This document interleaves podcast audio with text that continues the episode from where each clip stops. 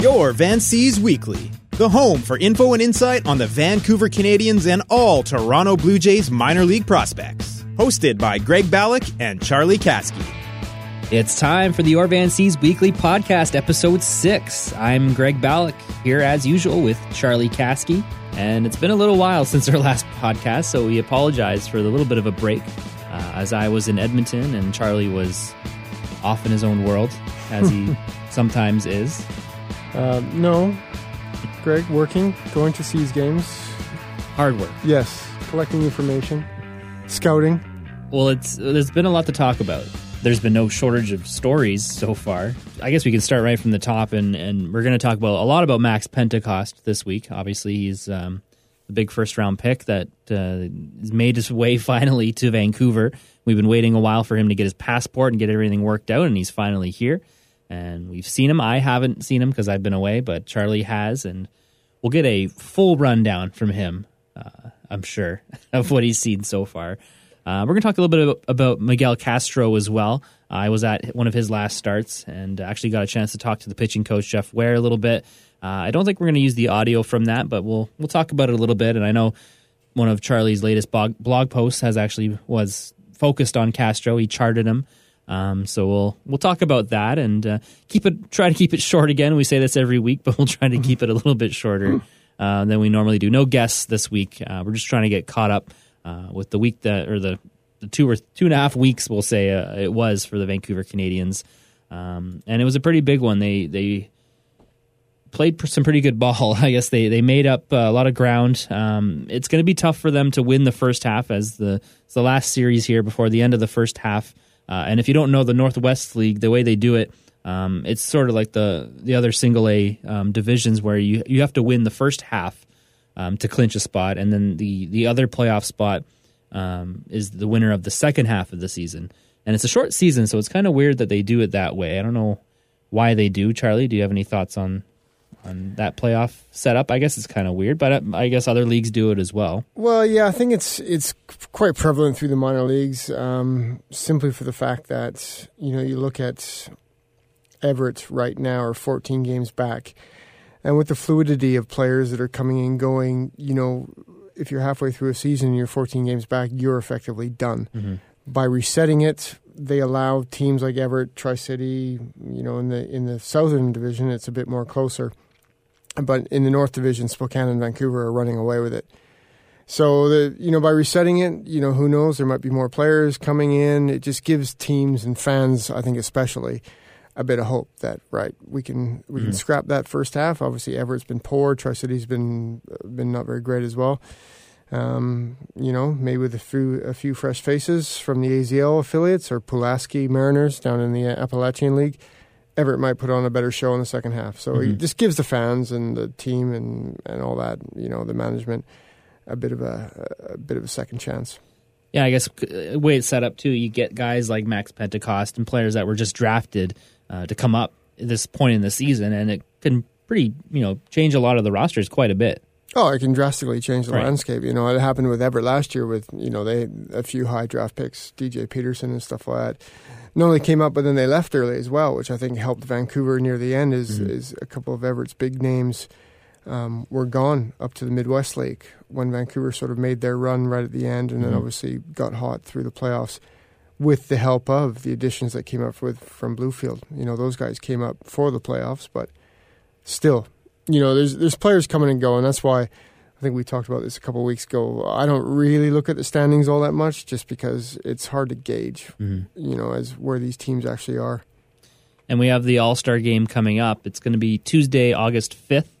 Uh, they have the South against the North in that game, and um, that's actually it's going to come after because this is the last, I guess, last two games here against Tri City. They play Sunday and Monday, and those are the last two games of the season, uh, or the first half first of the half, season. Yeah. And uh, looks like they need the Canadians, in order to, to win the, the division, need uh, to win the next two versus Tri City, but they also need Spokane to drop the next two against Everett, who have been pretty poor this season.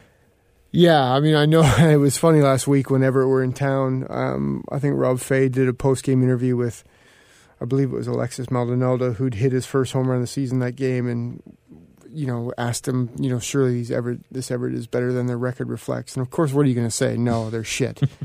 um, so Alexis was the dutiful soldier and said, yeah, they're a lot better than they actually are, or their record reflects, blah, blah, blah. Mm-hmm. No, they're rubbish. So, you know, they're not going to lose two games to Everett. I'd like to think Vancouver will beat Tri City and, and put the pressure on Spokane. I know people got into a bit of a Twitter tizzy last night when Everett jumped out to a quick 3 0 lead when Spokane proceeded to score 12 straight runs to beat them 12 3. and I think actually uh, they're playing right now. And Everett, uh, once again, have jumped out to a lead. I think it's only 1 nothing, but. Um, is that in Everett or? It is in Everett, I believe. No, it's Spokane. Okay. That's why it started a bit early because they are an hour ahead of us, okay. are they? I believe. well, Everett's got that short porch too, right? You mentioned that on a previous. Yes, they show. do. Which um, the Seas, I think Jonathan Davis hit his first home run of the season. Everett opposite opposite field shot as a right. They don't have that advantage this week. Well, no. Well, Spokane, I think had one of the. I wrote an article a couple weeks ago and put in the park factors for all the t- for all the teams, and Boise and Spokane were the two highest actually for for home run hitting. So mm. it's it's a run scoring environment in Spokane. And if you're going to go see a game, we recommend you do it now because there is a five game set against Hillsboro coming up on Tuesday all the way till Saturday. And then after that, you, I think you said Charlie off there is 21 days or something in something between. Like that. I remember yeah, the, the staff were talking about getting 20 days off or something along those lines because there's there's quite a big road trip and then also the uh, the All Star game as you mentioned thrown in there. So a huge break. A huge break. I don't even know who's who's hosting it. I know it was Everett last year. Um, it's not Vancouver. We know that. It's not Vancouver. I think it's somewhere down in Oregon. It might be Eugene actually. Okay. I know last year they got to stay down at the uh, Snohomish Casino and Resort, and they went to one of the uh, the Blue Jays were in town playing the Mariners, so they went ah. down there and checked that out. So it's kind of cool for the Seas players, obviously being their their affiliate major league franchise. I don't know what the weather is going to be like next week, but if it's anything like this past week, it's going to be good for baseball. So it's a you good hope, time. Yeah, uh, it was pretty unbelievable. But then I I looked at last night's game and on the minor league website and in Tri Cities, which you know I still didn't really know where Tri City is. It was like 98 degrees Fahrenheit or something. So that's hot for a night game as well. so uh, yeah. So get your tickets now because it's going to be uh, a bit of a break. There's there's still lots of baseball to be played. It's still half a season to go. Um, there's series against Tri City, Everett, Boise, and Spokane all to come in the second half. Um, so there there is quite a bit of home games, but uh, at least not for the end of July, early August. There isn't going to be much because their next home game isn't until August 10th, um, well into the second half of the season. So who knows what the, the position of the, the Canadians might be by that point. And um, if anything, it'll be exciting because if you haven't gone out and seen Max Pentecost yet, um, he seems to be be quite exciting and, and, is living up to the potential that that uh, has been placed upon him. Um, you know, another one of those straight out of out of the draft, pretty young guy, born in '93, um, but he's nine for his first 21 since coming up. Uh, he played a little bit for Bluefield. Um, no, GCL in the GCL uh, before coming up here. Um, but he's been pretty good. Three RBI, 435 on base percentage. Only struck out twice. He's walked once. Uh, and then he's he's actually attempted to steal a little bit in only five games. He's caught stealing once, but he has a stolen base as well. And you mentioned to me as well that you you think he has a little bit of speed for a, a guy who's a, a, catcher, not really a guy you'd expect or a position you'd expect a lot of speed out of. Uh, he's he's very athletic. He's, it's it's funny. The first time you see him up close, you realize that he's he's obviously a player. He's 6'1", 190 or whatever. Very mm-hmm. very lean, very athletic. Um, moves his catching I'll need to watch it a bit more. I'm, I I saw that first game where he, you know, apparently he'd hopped on a flight at 4 a.m. from Minnesota. He was in he was in town for the All Star All Star Game festivities after having won the Johnny Bench Award, the mm-hmm. college mm-hmm. award for the best catcher in the nation. Um, so basically, jumped on a plane at four. So I'm guessing he got into Vancouver at whatever eight or nine. Straight to the park, you know, played, you know, right into the cleanup spot that night. Um, so his catching was a bit ragged. I saw him again later, just a bit. Again, it's I think it needs some work, but yeah, his, his hitting, his his hands are so quiet. Um, his his load, his balance, everything is very very good. And mm. I've actually um I've wrote up a written up a scouting report of both him and Barreto, Franklin Barreto, who these are the two guys that I think will progress. You know, say to double A and beyond um, on the Vancouver Canadians team right now. So I've sort of written up a scouting report of both of them, including some video, which will be in the Vancouver Sun tomorrow morning. And I took two videos of of Pentecost, one of which was an infield single, which really shows you Hmm. shows him getting up the line and, and how quick he is from home to first. Um, unfortunately, the second one was of him striking out. So there you go. It's one of his two strikeouts you get to see. Um, He knew he was filming on, on the website tomorrow morning. It was funny because I filmed one one half of an inning, and I mean this it was a terrible game as far as how it was pitched and defended. But the one pitcher that came in for Eugene was absolutely dealing, and he struck out the side. He struck out Barreto, Pentecost, and uh, McBroom, Wow. and I got all three a on video. three. Yeah. so uh, there you go. My two scouting reports tomorrow show two both guys getting uh, struck out. But for Barreto, it actually highlights some of the issues I think he's having. So it was a Mhm. it was a good piece of video to have. Well, that's the one thing we kept hearing though about Pentecost was his swing, and that it was very quiet. You know, he's not going to hit a ton of long balls. You know, he's not a guy that, that goes for the fences very often, and he you can't really judge that here at, at the Nat, anyways. Um, but that he's very quiet, and then he, for a right-handed you know right-handed hitter, he's very quiet at the plate. Uh, and and hits frozen ropes all over the field, and that's, is that something you've seen early on? Well, far? like I said, my um, in my write up, yeah, um, it's just such a shame I didn't get. He hit a double that night, and I wish I'd got it on film because it was just, uh, you know, it was such a, a piece of pure hitting. It was it was like watching. I don't know. I'm trying to think of a, of, a metaphor that I could compare it to, but yeah, he let, he let a let a high fastball get deep into the zone. Just used his hands, opened his hips up, and, and drove it to right center on a line, you know, just over the second baseman's head, and you think the center fielder is going to cut that off, no problem. But it was just hit so hard, Hmm. and you know, it, it'd been a hot week, so the ground's pretty hard as well, and it skipped right through to the wall with, with ease. Um, but that's I- something that scouts have seen from him yeah, all through. His, yeah, oh yeah, everything career. everything he read, he's a gap to gap hitter. He's Yeah. going to hit a ton of doubles. Um, hit got a hit the other night. I showed up late, um, but a single up the middle that was absolutely ripped. Um, Hmm. So he's he's got a very good approach, and and you, you know if you read the article tomorrow, you'll see it in the video. Even though he strikes out, you can see how quiet his hands are, how the balance he has in his load, and and, and how quiet his his timing mechanism is. So, yeah, it, it's exciting. Uh, I just really hope. I mean, I was trying to think. You know, a lot of people are saying, "Oh, he he'll be here for the rest of the season." If he if he does really well, I don't I, I don't know why they would keep him here. To be honest with you, I I would have thought they would promote him. So that's my call. So hopefully he's around for when they're back in town. Obviously, he'll be in town for the next you know the five game homeset against Hillsboro. But when they return on the tenth of August, fingers crossed. Yeah, if you want to see him succeed, but it's almost if he succeeds too much, then it's going to be see you later. He's going Well, be, yeah, I mean, Lansing's got Mike Reeves, who obviously was a great player for the Seas last year, but is probably more organizational than anything. And then Dan Klein is definitely or an organizational guy. So you know, Lansing, and those are the only two catchers they've got on the roster right now. They're only carrying two. Um, and then Dunedin's got Santiago Nessy, who you know we all hoped was a prospect at one stage, but Mhm. Is kind of falling further down the ladder. And then Jorge Saez. So But then you look like I know you want to get him against tough competition, but Lansing they're kind of out of it, aren't they? Like they don't really have the team. To, Yeah, well, no, that's my thinking is that Dunedin have already clinched the first half, so Mhm. they've already wrapped up their playoff position. So I could see him maybe going up to Dunedin, Okay. um, and then you know uh, some other Well, thinking dominoes even following. even stay with the Canadians because you know if they're going to need a, a big big push to get to the second half, you know, championship. It's Um, it's entirely possible that he okay. stays with the, with the Seas. I'm I'm not going to make a 100 percent ironclad prediction either way, but I could see him going them promoting him quite quickly if, Okay. if he's this much of an advanced bat. There's no there's no doubt he needs some work on his catching and. You know, obviously John Schneider's the manager. He's an ex-catcher, and I said in my first article that I wrote about him that you would expect Sal Fasano to show up at some Mhm. point um, in Vancouver and, and provide a bit Mustachioed of instruction. one? the mustachioed one. um, so it, it'll be interesting to see how it plays out. You know, Hmm. Kevin Garcia was doing all right.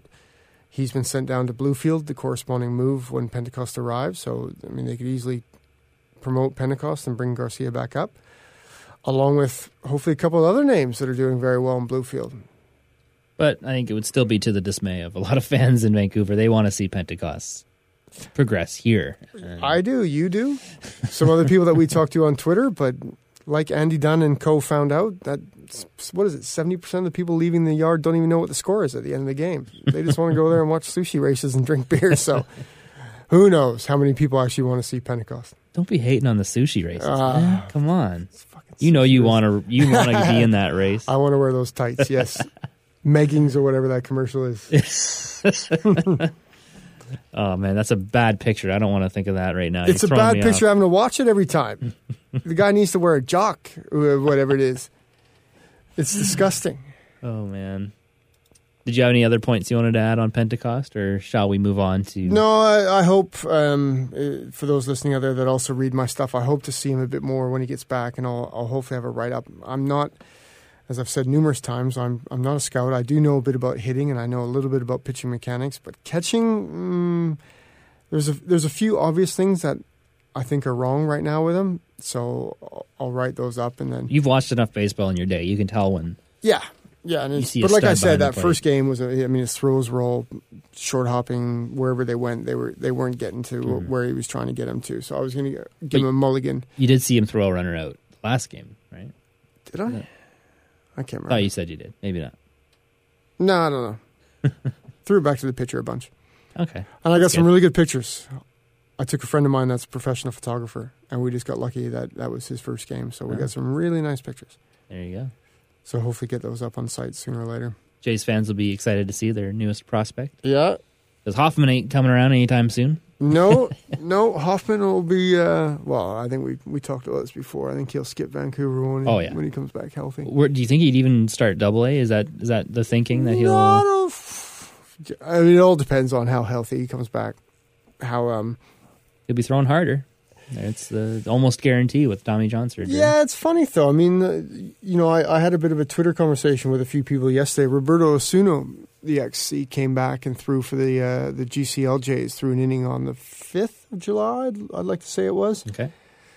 You know, Chris King was down there, who hopefully we'll have on the podcast one of these days. He's the Baseball Prospectus writer for the uh, kind of that region, Mhm. so often sees GCL Jays' games and said he was hitting 96, 97 like it was nothing. Excellent. Said he said he wasn't even. You know, if you didn't have your radar gun, you would have no idea. You know, obviously you could hear the mitt snap, Yeah. the catcher's mitt, but it just he said it looked so easy that you had no idea he was throwing that hard. That's a Um, good good thing to well, hear. yeah, an 'cause easy lots- ninety six. Lots of people that come back from Tommy Oh, John don't get their uh, velocity back. You know, Not immediately. well, exactly. You know, they'll, hopefully they'll eventually get it back, but definitely not immediately. And this is only a year. I, th- I think he had it in mid to late June, so Yeah. just over a year.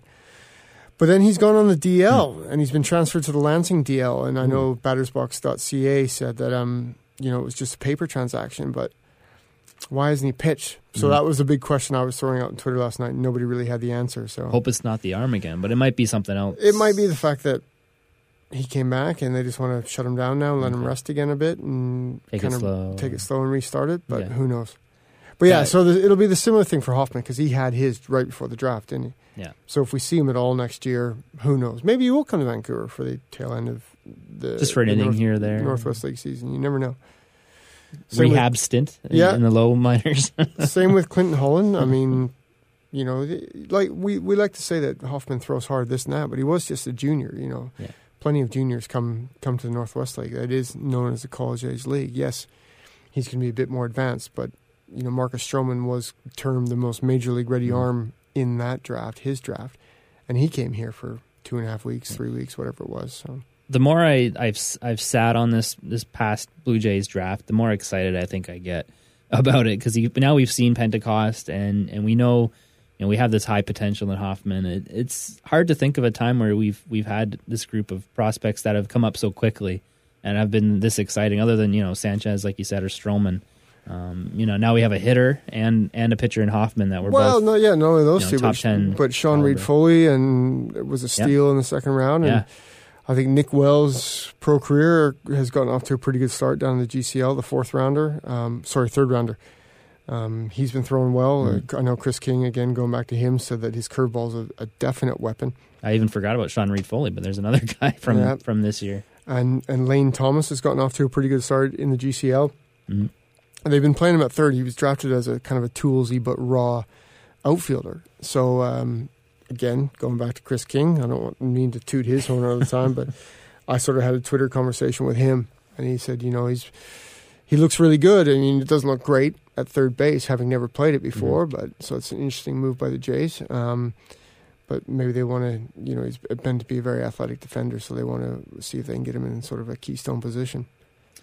Who else? There's yeah. been yeah, some very good players from that draft thus far. The only disappointing is that signing day came and went Friday, and some of those guys like in 11, 12, like Tanner Houck and and and those guys, they Yeah. didn't get signed, even though they had.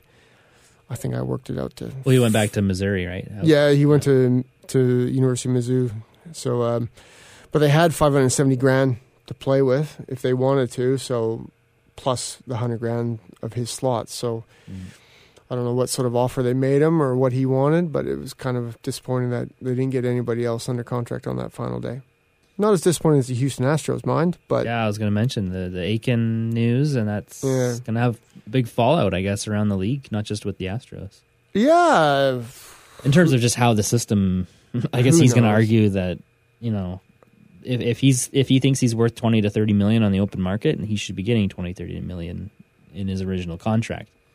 I guess that's what his argument is. But it's such a such a gray area now because you know kid that has never pitched a professional game. In Well, his yeah, entire A, life. yeah, he's never pitched a professional game. He's a high school pitcher, and we're talking about six and a half to seven million dollars, you know, up front. Here you go. Here's a check.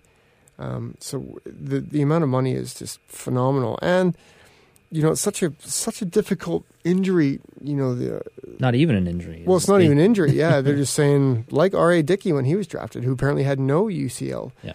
ligament. They're now saying it's just abnormally small. So if it were to tear, which is entirely entirely feasible, as we well know from this year, you know, Mhm. pitchers' elbows tear. Um, but it would be a difficult operation that Tommy John might not even be the answer for it. So, yeah, it's a hard one. The It's, knuckleball kid. it's a hard one to to kind of you know who was in the wrong here. Yeah. Uh, you know, Well, yeah, you look at it from the Astros side, they have to protect themselves, and if there's a, a risk of an injury there, and yeah. you know, it- at the end of the day, it is kind of cheap to to knock his offer down by two and a half, three mil. Well, But- apparently they knocked it down by fully sixty percent. Well, no, they weren't going to offer I him slot five mil initially. was the last. Offer. that was the la- They initially went down to the forty percent barrier, which would net them the number two overall pick next year. Mhm. But then I think they did bump it up a bit, back up to about five. What was his slot? Like seven odds. seven something. They initially agreed six to save a bit of money, so they could pay these later round kids that they wanted to pay a million and a half each. Mm. um, and then knocked it down to forty percent, back up to five, and then he it obviously didn't get done. So then Hmm. these two kids that they had agreements with in the later rounds, they couldn't afford them either. So now they're going back to school, and there's a bunch of fallout from that. And it's yeah, it's, I'm just glad the Jays got it done, and mostly for the most part, they got their guys signed. Uh, no Tyler Beede incidents, and everything worked Yeah, out in the long run. I have to admit, I'm still a bit perplexed as to why they signed Hoffman at slot. Um, I'm glad that he Good signed, but yeah, I mean, for a guy that had zero leverage, it seems a bit odd to give him slot. So They like knows? the kid. They obviously. They think, obviously like him, and I think what did AA say that there was an intrinsic discount in there, and that they thought he'd be a top three signing. Yeah. So more like Aiken numbers of six, five, six million rather than three, just and over three. Since you they were quoted that, he could probably use that in his argument. Hey, if you think I'm a top three guy, you should be paying me top three money, Yeah, even though I have this. Injury. he's not going to be a top three guy next year because he's not going to pitch, is he? He's No. going to get maybe two games in before the draft again. So that's therein lies the argument that he's got no leverage. Yeah, he can say I'm a one-one, but and I should be paid like a one-one. Well, you're not. But then you know if he'd offered him two, the I saw someone say, well, the agent probably just turns around and says, well, if you if you want to pay him second round money, you should have drafted him in the second round. So Yeah. yeah, it's who knows what goes on with the, these negotiations. It's over now. It's, over now. They're, they're signed. Max Pentecost is in Vancouver after paperwork issues, which is a bit of a theme actually here in Vancouver because what fully nine guys from Everett Mm-hmm. Yeah. couldn't cross the border. half their pitching staff. Half their pitching staff. They had a DH close one night and a Yeah. shortstop the next. And he did well. He actually was the best pitcher Shortstop that was night. very good. Yeah, struck out struck out a um, who did he strike out? I think it was Metzler. Um, and then Spokane, not Spokane, sorry, Eugene had three or four guys that couldn't get across the border. You're in a league with a Canadian team. You're playing baseball in a league that in Yeah. the majors has a Canadian team. You might want to get a passport so you can travel over the border. It just boggles the mind, doesn't it? yeah. Maybe it's not passport. Uh. maybe it's some. Wor- maybe they need work visas. To, Are I they don't all know. criminals? Are they do they all have records? Is that Well, I think the coach for Everett that didn't come across that was the issue. he actually was, had a he was from Texas, yeah. So, not saying all Wow. Texas people are criminals, but I think it wasn't because most most of the time you it's Latino players. I mean, I know last year in the finals, Boise it was mainly Cubans, so you, they have a hard time getting there. they have a hard time getting the visas. So you, Okay. you accept that, but yeah, the guy from Texas I think had some sort of record that Do you need an actual like a work visa to come over and play ball, or do you just need your passport just so you can make it over? Because you're not getting paid in Canada. You're not. No, I, yeah, exactly. I don't know. You're just there to I don't play know as a how it works. I would have thought they would just need a passport, but Hmm. you would think then it's extraordinarily stupid for these teams that know they have to come to Canada to not have passports. So maybe it is something a bit more involved. I I, correspond with someone on Twitter that's a bit of an expert on this. Maybe we'll have him on the podcast one day just to uh, explain border rules to us. Well, I guess the deeper in the south you get, the less likely you are to cross a border into Canada or Mexico, and uh, Yeah. you wouldn't even realize that you now because it used to be you didn't need a passport; you just used your driver's license or whatever. Yeah, and I know Yeah, plenty of. Americans that never needed a passport because they never wanted to travel. So Well, I, in Ontario, I used to go down to Buffalo all the time. and You didn't need, you know, kid, you didn't need a passport. You just well, apparently we don't need a parents. passport coming back. We just need the passport to get down there. how does that work? I don't know. Anyways, we're I've always we're, we're going it. off topic here. Well, the other thing, uh, the other major topic we wanted to touch on is your article about Castro, um, and just Castro in general, because I had a chance to see him and was pretty impressed. He, it wasn't his best night that I saw him at, and I, I spoke to the pitching coach about that, and he was down a little bit in velocity. And it- normally, what's he normally sit at is 20, 97 or at night, at least Well, 96 he most nights hits that, yeah. he can hit it, and he wasn't. He hit it once, I think, the entire night, and Uh, he was around ninety five, sometimes ninety three for a couple of at bats. You're a pretty uh, harsh critic, Greg. In fact, I put I put you in my article saying what a doofus you were. Um, Well, it's disconcerting. I, uh, it's maybe we're overly. he hit Sensitive 98 now. a couple nights, a couple times. His his average velo on that night was 95. Which is So- good so for, if your for- average compared to most guys. is 95, then you're fine. but when you're a guy who's who can hit 97, 98 on a good night, Yeah, but he's not going to be hitting it every every pitch. No. Um, that's unreasonable. Um, yeah, he was he was pretty good that night. I mean, his, his line was was fine. I think he only let, allowed what one run or something like Mhm. that. Well, Um, early on, he was getting a few loud outs. There was a couple balls that were hit near the warning track, which is quite a ways out there at the net. Um, but he settled in second, third, and fourth. I think he was just breezing through most of the lineup.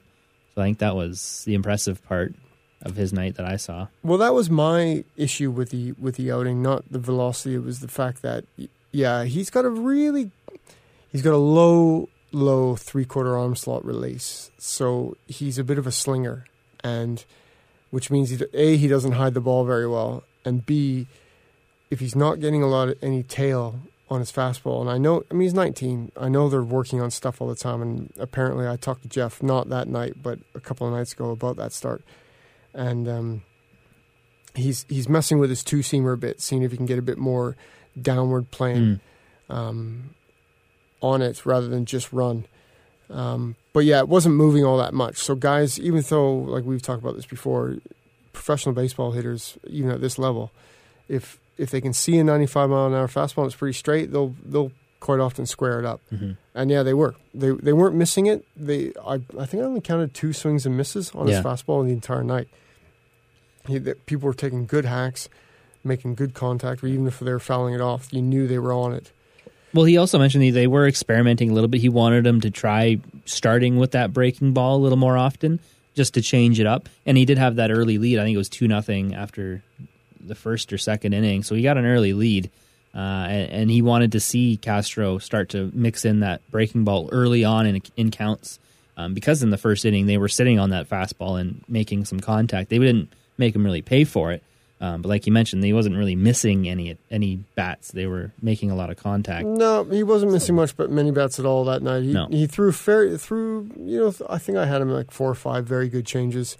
His slider on the night was terrible. Uh, very slurvy, very side to side. Um, he, he's just not getting on top of it. He's not spiking it enough. He had control of it, but he wasn't. Yeah, just but it wasn't doing much. Um, so it, I'll be interesting to see how it goes with him. Actually, I mean, obviously, I wrote that Lovin piece the first time I charted him. I, I think now that I've seen him a couple more times, I mean, his numbers are sensational. And I I wrote up, I did the pitching stats on my website yourvanseas.com the other day, and you know. I do creative accounting. I take away that third of an inning that he had in Hillsboro, where he absolutely blew it up and walked three guys and gave up a home run and Yeah. blah blah blah without that inning, his stats are phenomenal. Really, his ERA goes down to 0.82. His FIP is at 2.96. Um, Now, if one inning can have that big of an impact, well, it's a small sample size, right? Yeah, but when you've only walked 12 guys in 33 innings, you take out that 33 and a third innings. You take out that third of an inning, it goes down to nine walks in 33 innings. That's really good, Yeah. you know, for a 19 year old kid at this level. Um, so I'm definitely very curious to see how he he finishes the season. I, Hmm. I'm not thrilled with that arm slot for him because it just takes away the, his his height advantage. You know, the guy's six five. I don't know why he wouldn't want a higher three quarter or, or even over the, not necessarily over the top, but move it up because then you're really taking advantage of your height. You're working with a, a far Mm. greater downward plane and hopefully able to get on top of that breaking ball a lot more. He hasn't shown any deceptiveness with that three quarter no, slot. no, he's just slinging it. Um, Yeah. I've I've got some good pictures that you can really see the ball in his hand. Um, and speaking to Jeff the other day, and this is something I'll write up um, soon, is there you know his his changeup throw shows really good separation and velocity, but he slows his arm down a lot as well. Okay. Which sitting behind home plate is tough to pick up. So I always give props to the hitters. You know, major league hitters can pick up when pitchers are slowing their arms down. And when I'm sitting up in the press box, I can really pick it up. Mhm. But when I'm sitting behind home plate, I can't see it at all. Yeah. Um, but but Ware said to me, yeah, he's really we're really struggling to get him to maintain his, you know, consistent arm speed. Um, Now, if these are the issues with Well, Castro as a 19 year old, yeah, exactly. I mean, how, It's how all raw is he? He's he's been in the Dominican League for two years. You know, he, he came in. He was I think he was a late starter as a pitcher. You know, he's correctable. I, I spoke to a scout at that game. Um, actually, not at the game I charted um, the last game. And the, and the guy uh, the guy said, look, you know, uh, in fact, he said, oh, I like Labourt better right now. But yeah, he's 95. He's 19. He's 6'5", 190. he throws 95. Yeah, he's he's we they can teach him Yeah. breaking balls. You we know, can work with that. Yeah, exactly. so he was impressed. Yeah. Um, It's like in hockey, you draft a 6'5", 180 pound goalie. Yeah, we can work with that. and that's what the Jays do. They, they get these guys that are projectable and yeah. and they work with them. So I, I one the one thing I think is that we won't lose him, even though his results have been excellent so far in the Northwest League. I don't think he's ready to move up to the Midwest League. Unless he gets traded. Uh, no, he won't get traded. Speaking to the same scout, I was like, "Well, you know, do you are you laying eyes on these guys for trades?" He's like, "Nah, you know, we're just getting the paperwork started. You know, getting these guys, getting the first pair of eyes on them. Maybe the second. Maybe someone saw them in the Appalachian League if they were there or the Gulf Coast." But for the most part, it's probably the first set of eyes from another organization Mhm. getting, you know, taking a look at these guys. Is that to hit against him or to acquire him in the future? Just for just just to well like we talked about was it last one where you know the was it the houston they they had that intranet got hacked into right. Just because all these scouts just they just start accumulating data. You know they want data on these guys and they, yeah maybe someday down the road they'll they'll want to know their tendencies or they'll want to maybe look at them in a, in a potential trade scenario. But it's not going to happen now. Not not for a short season guy. I mean it, you know the blue jays did trade a couple of short season guys in the J.A. Happ trade but houston just wanted to stockpile Right. you know minor league talent. So they were looking for younger guys. Yeah. Um, but no other team like if we're talking going out and getting you know whoever they've been talking about you know say david price you're not going to be throwing in vancouver canadians you're you're looking at sanchez norris Top end, Yeah. these guys are Yeah, a year exactly. away from Yeah. making a break. Yeah. So uh, yeah, Castro's been good. Um, I look forward to seeing him again. Mm-hmm. Hopefully, we'll. I figured it's next Saturday. We'll get to see him. If that if that was his worst night that we saw him at, if he was low on the velocity and was struggling to, you know, to have any kind of movement on a slider, that's you can deal with that. You know, he still pitched a good game. He still made it through the Yeah. game. Uh, I think he, what, he took him out in the fifth inning, fifth or sixth, I can't remember. Yeah. which is fine because his pitch keys are up around 75 pitches at that point, so that's usually done for the day. 71, I think he had Yeah. uh, that day, which is about his, his. He's between 70. I don't think they put him up to 80 yet. No. Um, maybe soon. So if that's his worst night, I think he'll be fine because if he's on, then it's going to only get better from that point. So I, I definitely. Well, uh, I don't think it's going to, yeah, necessarily get better. I think we're going to be in for a few ups and downs just because Right. he's so young and he's so raw. Right. Yeah.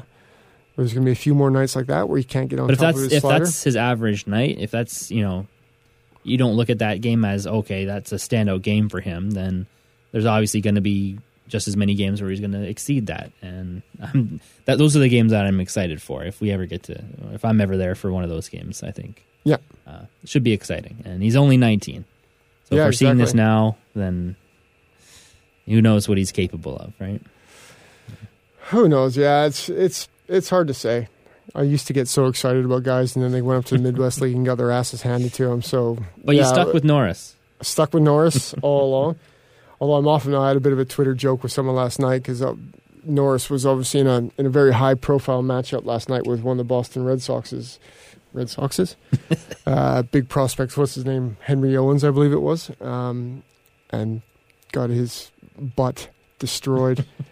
um, sounded like he got a bit unlucky. There was a bit of batting average of balls in play and a few You got bapipped. babipped, which is becoming a verb. I love it. Um, but yeah, I think he gave up eight runs in three innings last night. Um, whereas Matt Smoral, the uh, six nine lefty that's down in Bluefield, struck out nine in his five innings of work for the uh, the Bluefield Blue Jays. So me and a guy said, let's get ahead of the curve and jump off the Norris bandwagon and, and get on the Smoral bandwagon before everybody else. So The Smoral band. the Smoral bandwagon. we need to come up with a I'm I'm trying to pull up the moniker for that. stats from the the prospects game because they're actually we should mention that.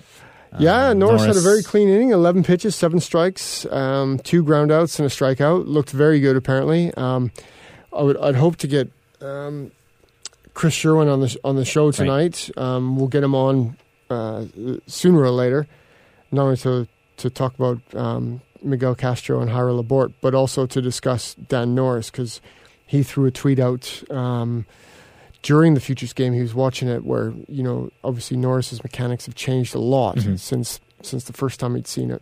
So I wanted to discuss that with him him being a bit more of an expert in that in that regard. He um, looked good though. yeah and Pompey went what? I think he went two for four with Yeah, a stolen base and a run. um, um, I know Baseball Prospectus had a writer Chris Mellen was there last night. Um, Pompey had a bit of a rough night as Morris did um, Morris Norris um, so I'm looking forward to, to seeing his eyes on report. But I mean, from from all the tweets I was getting last night from scouts or and writers that were in attendance was saying that Norris looked very good. His stuff was Mhm. fine. It was just that got to have been lucky. Uh, the the Red Sox other big catching prospect. I know the they just had one called up. The other one was Vasquez called or- Vasquez has been called up. The other one is Helic or Sweelick or something like that. Hit a home run that just barely cleared the fence. It was an absolute paint scraper. Now, did Norris and Pompey face each other? Because I know they were on opposite teams. Pompey was on the international team. No, they didn't They face never. each other. Oh, okay. No, that sucks. That'd be funny if they did. Two guys Um, from the same system, Yeah, I guess it's, it obviously must have happened. right? With other Um, teams and stuff, No, and he didn't face because Jimenez played as well. Um, right? Was he a late addition? I didn't hear. Yeah, the- he was. Okay. He was. Someone. No, um, Christian. Is it Christian Vaz? It's Vasquez. yeah. Um, I think it's it's the same name as the guy that we've got here in Canada. That's why I always get confused when I go on Baseball Reference. You have to spell the C's Vasquez with an S instead of a Z to bring it up properly because there was the two. Yes, so Christian Vasquez was called up, so he had to bow out of the futures game, Right. and uh, Jimenez went in.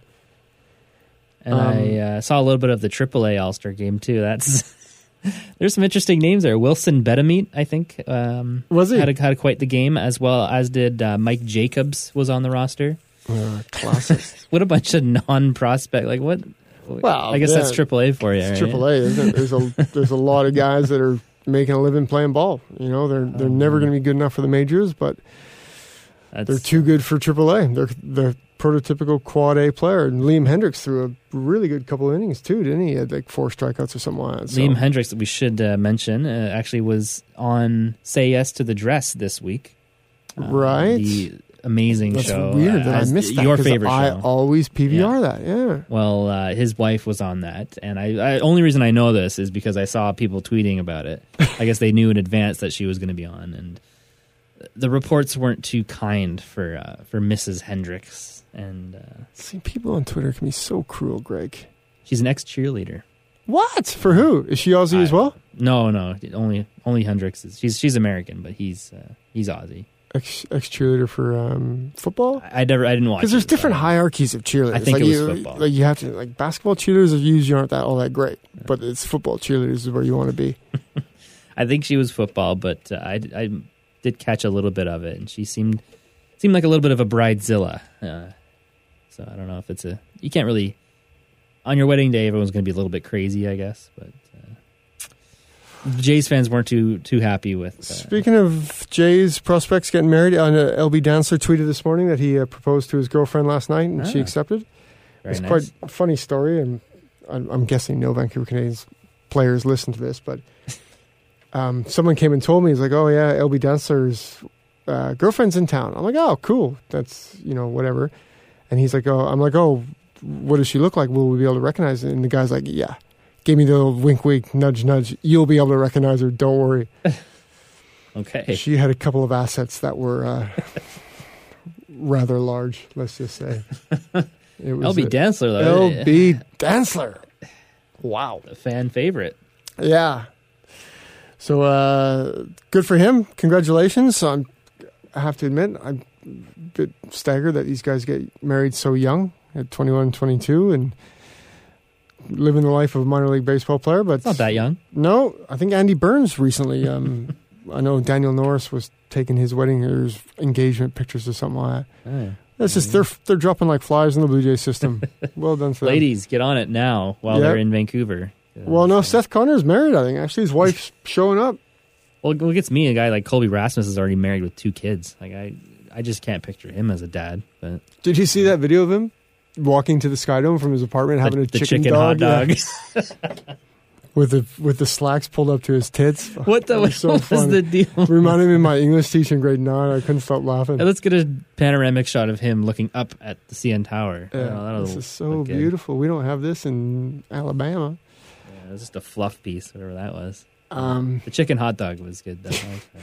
Because they walk into the, that's the thing, they walk into the clubhouse and there's a buffet waiting for them. Yeah. Nah, nah, I, I don't want this. I want this chicken hot chicken dog. hot dog, and it, he, it gets it from a guy that you can tell right on the sign. It's like Polish sausage. Yeah. It's not a chicken hot dog. what is he talking about? Come on, Colby. But yeah, Pompey last night had three hits. No, today, sorry. I know he was, um, he got beaten up a bit yesterday um, against Henry Owens. So, He's been a bit of a hidden gem, a nice little surprise this year. I guess no one really expected this much. uh, you know what? It's funny. I, I've been looking at a few mid-season prospect lists, and obviously he's he's been the buzzword in the in the Blue Jays Yeah. system. I had him ranked too low la- last off season. Definitely, I think I had him 19 on my 30, which is ridiculously low because I really liked him. But but even you, I- if you, that you liked him, you probably couldn't have predicted. well, this. no, yeah, I think this, you know, coming off a very good season in Lansing last year, you know, people were hoping he just built on that, and you know, he, he had a couple of injuries the two seasons before. Was obviously very raw coming out of Ontario. You know, drafted very young. Um, so nobody was expecting this. I think some people were going overboard. Like I know one of the publications I read had moved him all the way up to third in their top 15, Mhm. which is aggressive. Um, you know, and, and some people were even talking about him taking over center field next year when Colby inevitably maybe leaves. Who knows? Wow. But I think that's that's asking a bit much. You know, he's he's starting to come around to Double A pitching now, but he's, you know, I think he needs at least another year of, in the minor leagues before. he'd, he'd hop over Gose, eh? I guess. Oh, I, I think prospect wise, he's definitely already done that. You know, if, if we want to get technical, Gose has probably lost his his prospect Right. status because he's. I don't know if he's lost his rookie status at all, but I, yeah, I, I mean, I've heard though that the Jays organization just isn't that keen on Gose in the long run. well, yeah. I mean, I think they they wanted him for his athletic ability and you know, like DJ Davis a bit now, where you know he just doesn't maybe have that baseball brain. Or even Um, Rajai Davis last year had him on the bench, right? With DJ, hopefully we can teach Tim. It's, it's funny. I had a really good conversation with Tim Raines um, a few days ago when he was in town, and we Mhm. talked about um, full disclosure, I'm a huge fan of Tim Raines and think he should be in the Hall of Fame Yep. years ago. Um, so whenever I get a chance to talk to him, I tend not to remember exactly what he tells me because I'm sort of just sitting there like I'm talking to Tim Raines. Yeah. But we talked about Dalton and, and DJ Davis, and he just said, you know, DJ is so raw that you know people see him as a first rounder and they expect him to be here and there, but you know, all he played was Mississippi high school baseball, and it's like 20 games a season or something Yeah. like that. You know, he hardly played coming into being a pro baseball player. So Huge, huge timeline. On the guy. huge timeline. Whereas Dalton obviously has figured it out, and and yeah, I don't think anybody expected this kind of year, but it's great to see. Take it. Oh God, yeah, we'll take it for sure. So he's, I mean, I'm I'm going to start thinking about maybe putting together what maybe we'll, we'll see as my prospect list for next year. At least start thinking about it. And I don't think I'll have him at third. He'll be up there though for sure.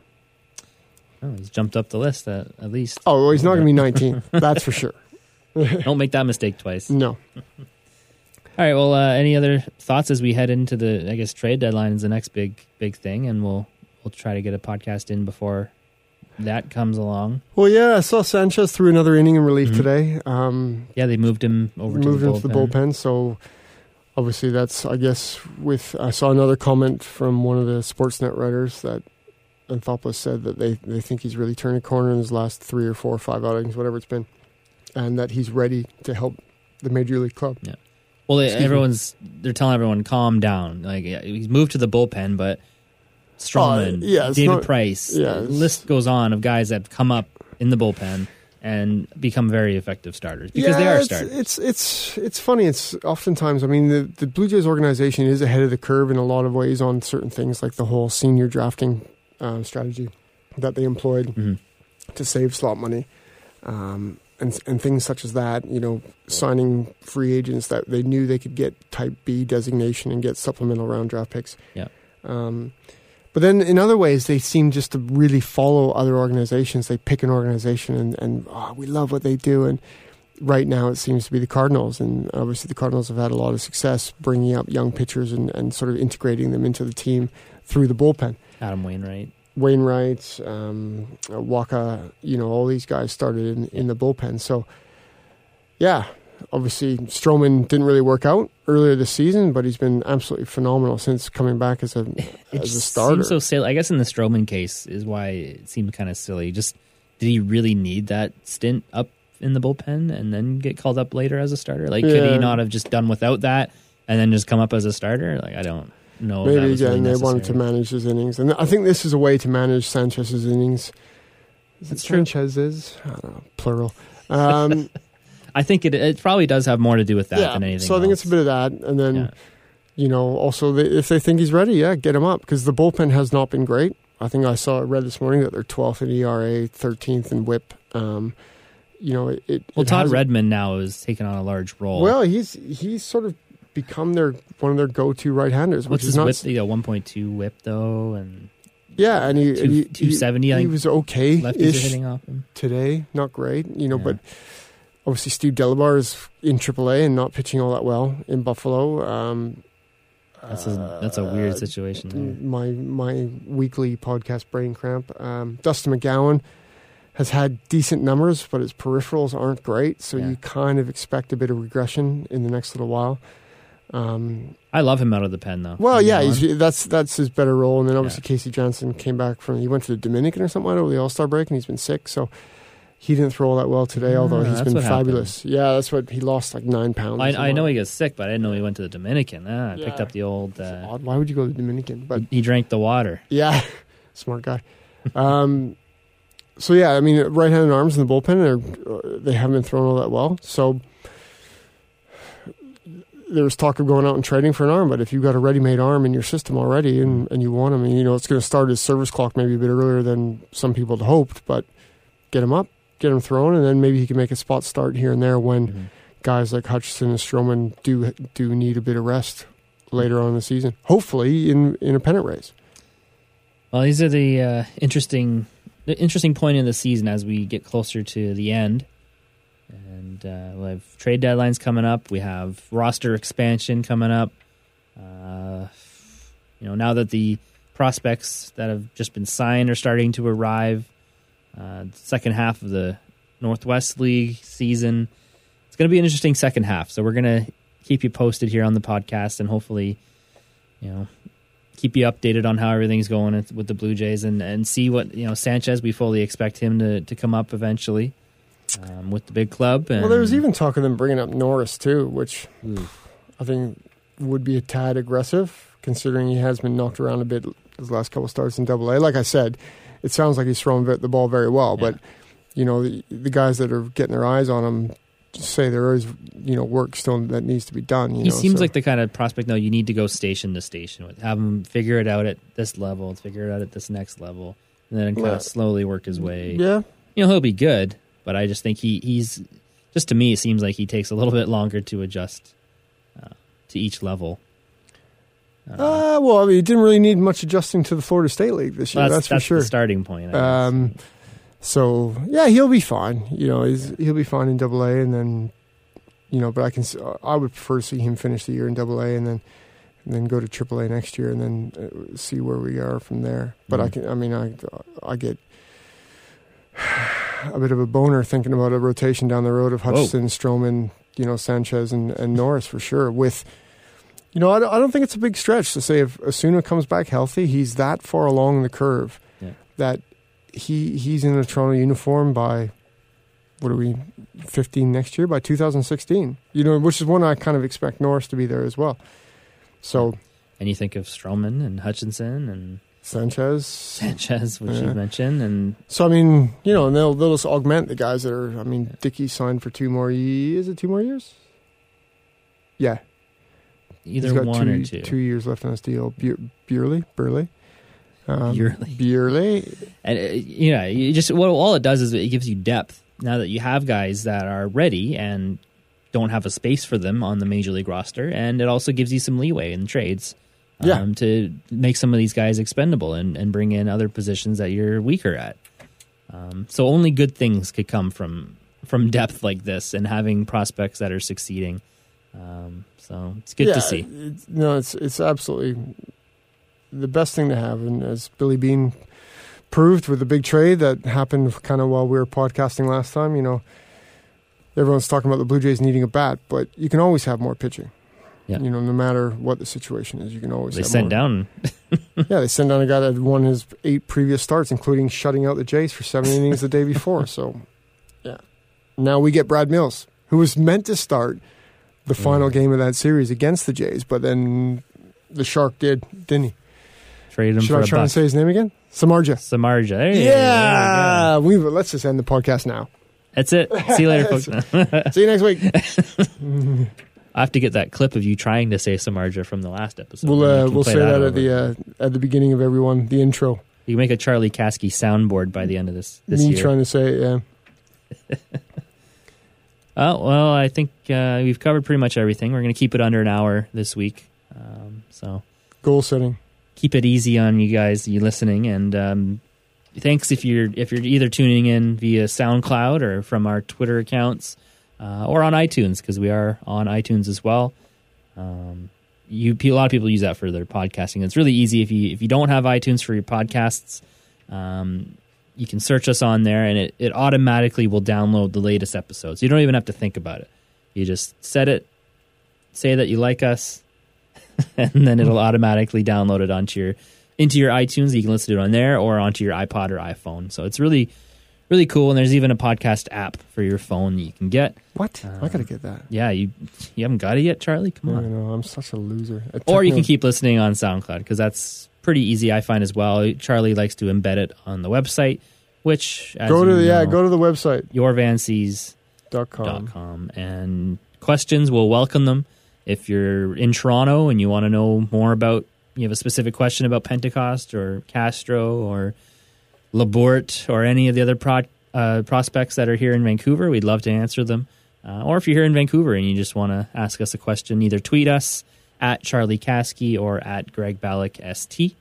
And, uh, or email us. If you're not a Twitter guy, you can go on uh, your email and it's yourvancs at gmail.com, yourvancs at gmail.com. And we'd love to field your question the next episode, and we apologize that it's been a little sporadic the last little while. It's uh, it's the summer, so there are vacations and stuff gets in the way. Um, so we apologize for the delay. But uh, yeah, do you have anything else to add, Charlie, or is that uh, should we wrap it up now? No, I was just checking. Uh, Pompey went two for five yesterday against Owen with three strikeouts.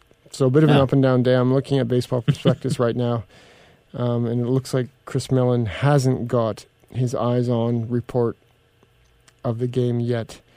So I'm going to use this Twitter thing to see when he's getting it up. Well, there you go. Just Stay tuned on yourvancs.com and uh, Yeah, I guess and you'll it- have that Pentecost post up as well this week. Pentecost Spreado uh, scouting report goes up tomorrow morning at thevancouversun.com forward slash Canadians, and then I put it up 24 hours later on my site, yourvancs.com. Uh, I put up the pitcher stats a couple days ago. Um, both have got some video. Um, the pitcher stats post has got video of Tirado. This one has got, the hitting one has got video of both Pentecost and Barreto. And then I think the next one, I'm going to take a look at the Bluefield team and see who could possibly be making their way up to Vancouver because I know it was around this time last year, sort of midway through the season, that, that Dawson and uh, Shane Dawson and Todd Robson kind of made their way up. I don't expect that now. And we've seen a few guys. Chase Mallard is starting tonight. He was a 2014 draftee. Mhm. He's come up from Bluefield. Justin Shafer's come up, but you know th- those aren't big names. Can we expect a guy like Matt Smoral or Jesus Tinoco to Mhm. come up? So I'll take a look at that. It's a fun time of year. A lot of changes happen around this time, especially with the first half ending for the Northwest League. Uh, and the Blue Jays starting to make a push again, looks like, for that playoff spot. So you never know how it'll affect the, the minor leagues once it's all uh, coming to a head here. Yeah, today's been a pretty big day for me. Sport was. I was meant to play baseball this morning, got rained out, so I got to watch. Uh, I'm a big Rory McIlroy fan. Won the British Open, and then the Jays won, and then the Orioles lost. I don't know. Did the Yankees lose as well? No, I think Kuroda pitched a, a good game. Yeah. Regardless, now we got the C's coming up in in a couple of hours. So There we'll you see. go. Before we go, let me see if I can quickly find. We'll do an update, uh, Northwest League scoreboard update. Your live scoreboard update. Yeah, of course we're putting this out later, so the game's gonna be long over. But as if we're as if we're live, Greg. There you go. Spokane have tied it up. It's one one in the bottom of the sixth. So obviously, if Spokane wins this game, it's done. But I'd, I'd say that I mean the, the C's are are going to be going into the second half with a ten game lead Mhm. in the next best record kind of category. Yeah. Which is big. I mean, that- I think two of the three years they've gotten into the playoffs the last couple of years was on next best record. Yeah. Um, and none of those years have they won the first half flag. So Just get in. just Doesn't get in how- and yeah, and the the Blue Jays organization is great in that they're there's they're willing to spend money to to move guys around to to help Vancouver win near the end. So just get in, see what happens. Yeah. And hopefully Pentecost sticks. All you can hope for. Hopefully, hopefully, um, we'll see. Castro and Labourt, I think will stick. So get out and see them, and we'll see what happens with Pentecost. All right, that'll do it for us. Thanks again for listening to this week's episode, and we'll catch you next time on your Van C's Weekly Podcast. Thanks.